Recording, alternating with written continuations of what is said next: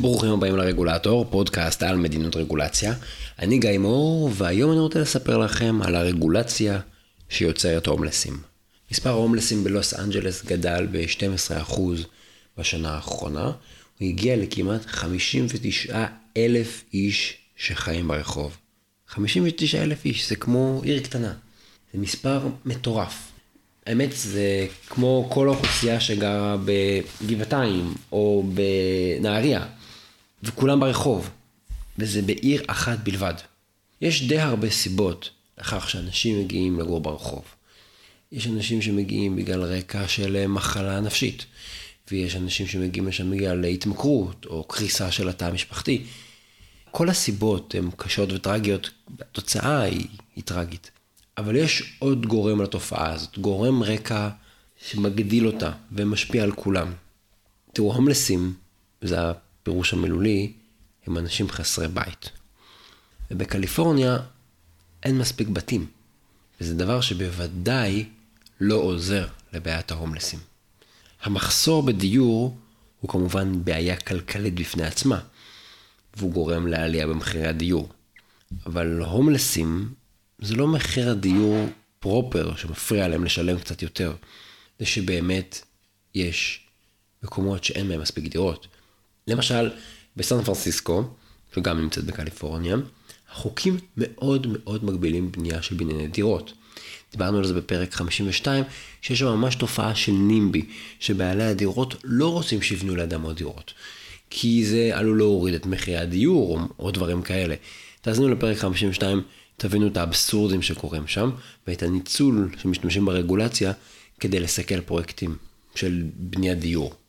אז למעשה בסן פרנסיסקו, ב-73% משטח העיר, אסור לבנות בנייני דירות, אלא רק בתים פרטיים או דופלקסים כאלה צמודי קרקע. צירפתי באתר רגולטור.אונליין מפה שמראה את המגבלות על זכויות בנייה, ותראו שרוב המפה היא בצבעים של אדום ואדום כהה, שזה אומר שכמעט אין זכויות בנייה. מטורף. עכשיו, להגבלות על הבנייה יש השפעה ישירה. יש פחות בניינים של דירות, יש פחות דירות, פחות אנשים יכולים לגור בעיר. ולפעמים אומרים שסן פרנסיסקו היא פריז של ארצות הברית. אז באמת מעניין להשוות בין שתי הערים האלה, כי הן מתפרסות על שטח דומה.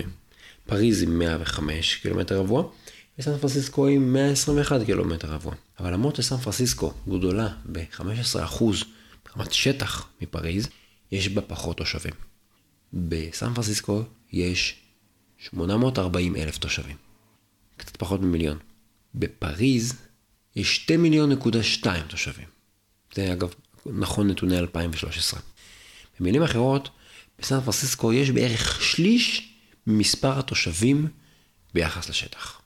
אה, אם אתם רוצים לראות השוואה ויזואלית יותר ברורה, גם שמתי באתר, השוואה בין סן פרנסיסקו לפריז, שטח, אוכלוסייה ואוכלוסייה אה, וצפיפות אוכלוסייה יחס לשטח. הפער הוא מדהים. אוקיי, יפה מאוד, אנחנו אוהבים את פריז, איך זה קשור להומלסים? אז בואו ננסה להבין איך חוקים משפיעים על בני אדם. וניקח לדוגמה את העיר סנטה מוניקה, גם קליפורניה. היא חלק מהמטרופולין של לוס אנג'לס, עתיר ההומלסים. אז בשנת 2017 המחיר החציוני של בית היה 1.1 מיליון דולר. זה אומר שחצי מהבתים עולים פחות מ-1.1 מיליון דולר, שזה בערך כמעט 4 מיליון שקל, תלוי עכשיו עם התנועות בשער הדולר, וחצי עולים יותר מ-1.1 מיליון דולר. אז מה שבאמת מזעזע, זה ש-90% מהבתים עולים יותר מחצי מיליון דולר. זאת אומרת, 90% מהבתים עולים יותר מ-1.8 מיליון שקלים. אז תגידו לי, טוב, לא כולם חייבים לקנות בית, אפשר גם לשכור איזושהי דירה קטנה. אז לא, כי, כי המחירי השכירות ומחירי הדיור נעים בסך הכל ביחד. הם לא אחד לאחד, אבל יש זיקה הדוקה ביניהם. ושכר הדירה הממוצע לדירת שני חדרים, זאת אומרת חדר שנה אחד וסלון, 3,700 דולר לחודש, זה בערך 13,000 שקלים. זה אסטרונומי. בואו, בתל אביב המחירים לא כאלה. בתל אביב ב-13,000 שקלים אתם שוכרים יותר מדירת חדר שנה. וכשאדם נקלע למשבר רפואי, משבר אה, כלכלי שמטלטל אותו, משבר נפשי, משבר משפחתי, אין לו סיכוי לקנות או אפילו לשכור דירה במחירים האלה. אם בשוק יש כמעט לחלוטין רק דירות יקרות, מי שנקלע לאיזשהו משבר, בקלות מאוד עלול להיזרק לרחוב, או שהוא ייאלץ לעבור למקום אחר. וככה מספר ההומלסים לא יורד, אלא הוא רק גדל בקצב מפחיד. ואם אתם שואלים אותי, אי אפשר לגרום לזה שלא יהיו לאנשים משברים נפשיים, או משפחתיים, או כלכליים, אבל כן אפשר שתנאי הרקע יבטיחו את זה, שגם בן אדם שעובר טלטלה לא נזרק בקלות לרחוב. ובמובן הזה הטרגדיה היא תוצאה של רגולציה גרועה. זאת רגולציה שמאוד מאוד מגבילה את האפשרות לבנות, ואז את האפשרות למצוא מקום לגור בו. היא כמובן מאפשרת לבעלי הקרקעות לסכל בנייה באזור שלהם, על זה דיברנו בפרק 52 על הנימבי. ואותה תופעה היא קיימת בכל קליפורניה, אגב בעוד מדינות בארצות הברית, אבל בקליפורניה זה מאוד מאוד חריף. אז זה קורה גם בלוס אנג'לס וגם בסן פרנסיסקו ובעוד מקומות. הזכרתי את זה שבעלי הדירות בעצם משתמשים הרבה פעמים ברגולציה, בסוג של טקטיקת נימבי, כדי להגביל בנייה. אז בואו נדבר רגע על בעלי הבתים בקליפורניה. קליפורניה נחשבת לאחת המדינות שהכי מזהות עם המפלגה הדמוקרטית, עם אג'נדה חברתית, אג'נדה שמאלית. הם מאוד דואגים לזכויות אדם, לשוויון, למערכת רווחה, ואגב, הם באמת גם מצביעים ככה. למשל, בבחירות 2016 לנשיאות, הילרי קלינטון ניצחה את uh, טראמפ בפער אדיר. היא קיבלה 61.5% מהקולות, כשטראמפ זכה רק ל-31% מהקולות. ואני מציג דווקא את זה כי, כי זה לא חוכמה כשביידן זכה, דווקא כשטראמפ ניצח, זאת אומרת הימין היה חזק, בקליפורניה הילרי הייתה מאוד חזקה. זה ברור שקליפורניה היא כחולה, היא של השמאל. הבעיה היא שבעלי הדירות ותושבי קליפורניה מצביעים לעוד דברים חוץ מלנשיא ארצות הברית. במישור המדינתי והעירוני, מדינת קליפורניה וערים דמוקרטיות כמו לוס אנג'לס אימצו חוקים עם מגבלות דרקוניות על שימוש בקרקע ועל האפשרות לבנות. למה בעצם להגביל את האפשרות להשתמש בקרקע? אז יכול להיות לזה די הרבה סיבות שקצת דיברנו עליהן. למשל בלוס אנג'לס יש הרבה מאוד פקקים, אז אם יבנו עוד בתים, יהיו שם עוד תושבים שיעמוזו עוד על הכבישים הפקוקים ממילא. בנוסף, כולם אוהבים שטחים פתוחים, נכון? זה כיף שיש פארק מול הבית. וכמובן, שאם הרגולציה מגבילה בנייה, היא גם מייקרת את מחירי הנדל"ן, או מונעת ירידה של מחירי הנדל"ן.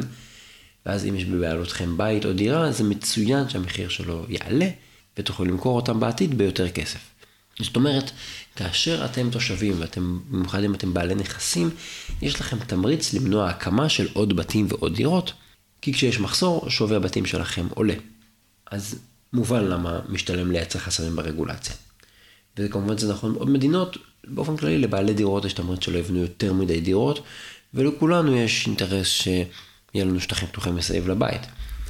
וצריך להבין, בעלי הדירות הם לא אנשים רעים. סביר להניח שהם אפילו חלקם לא יודעים שזאת התוצאה של מה שהם תומכים בה, שהם אולי אפילו מבינים מה הרגולציה עושה.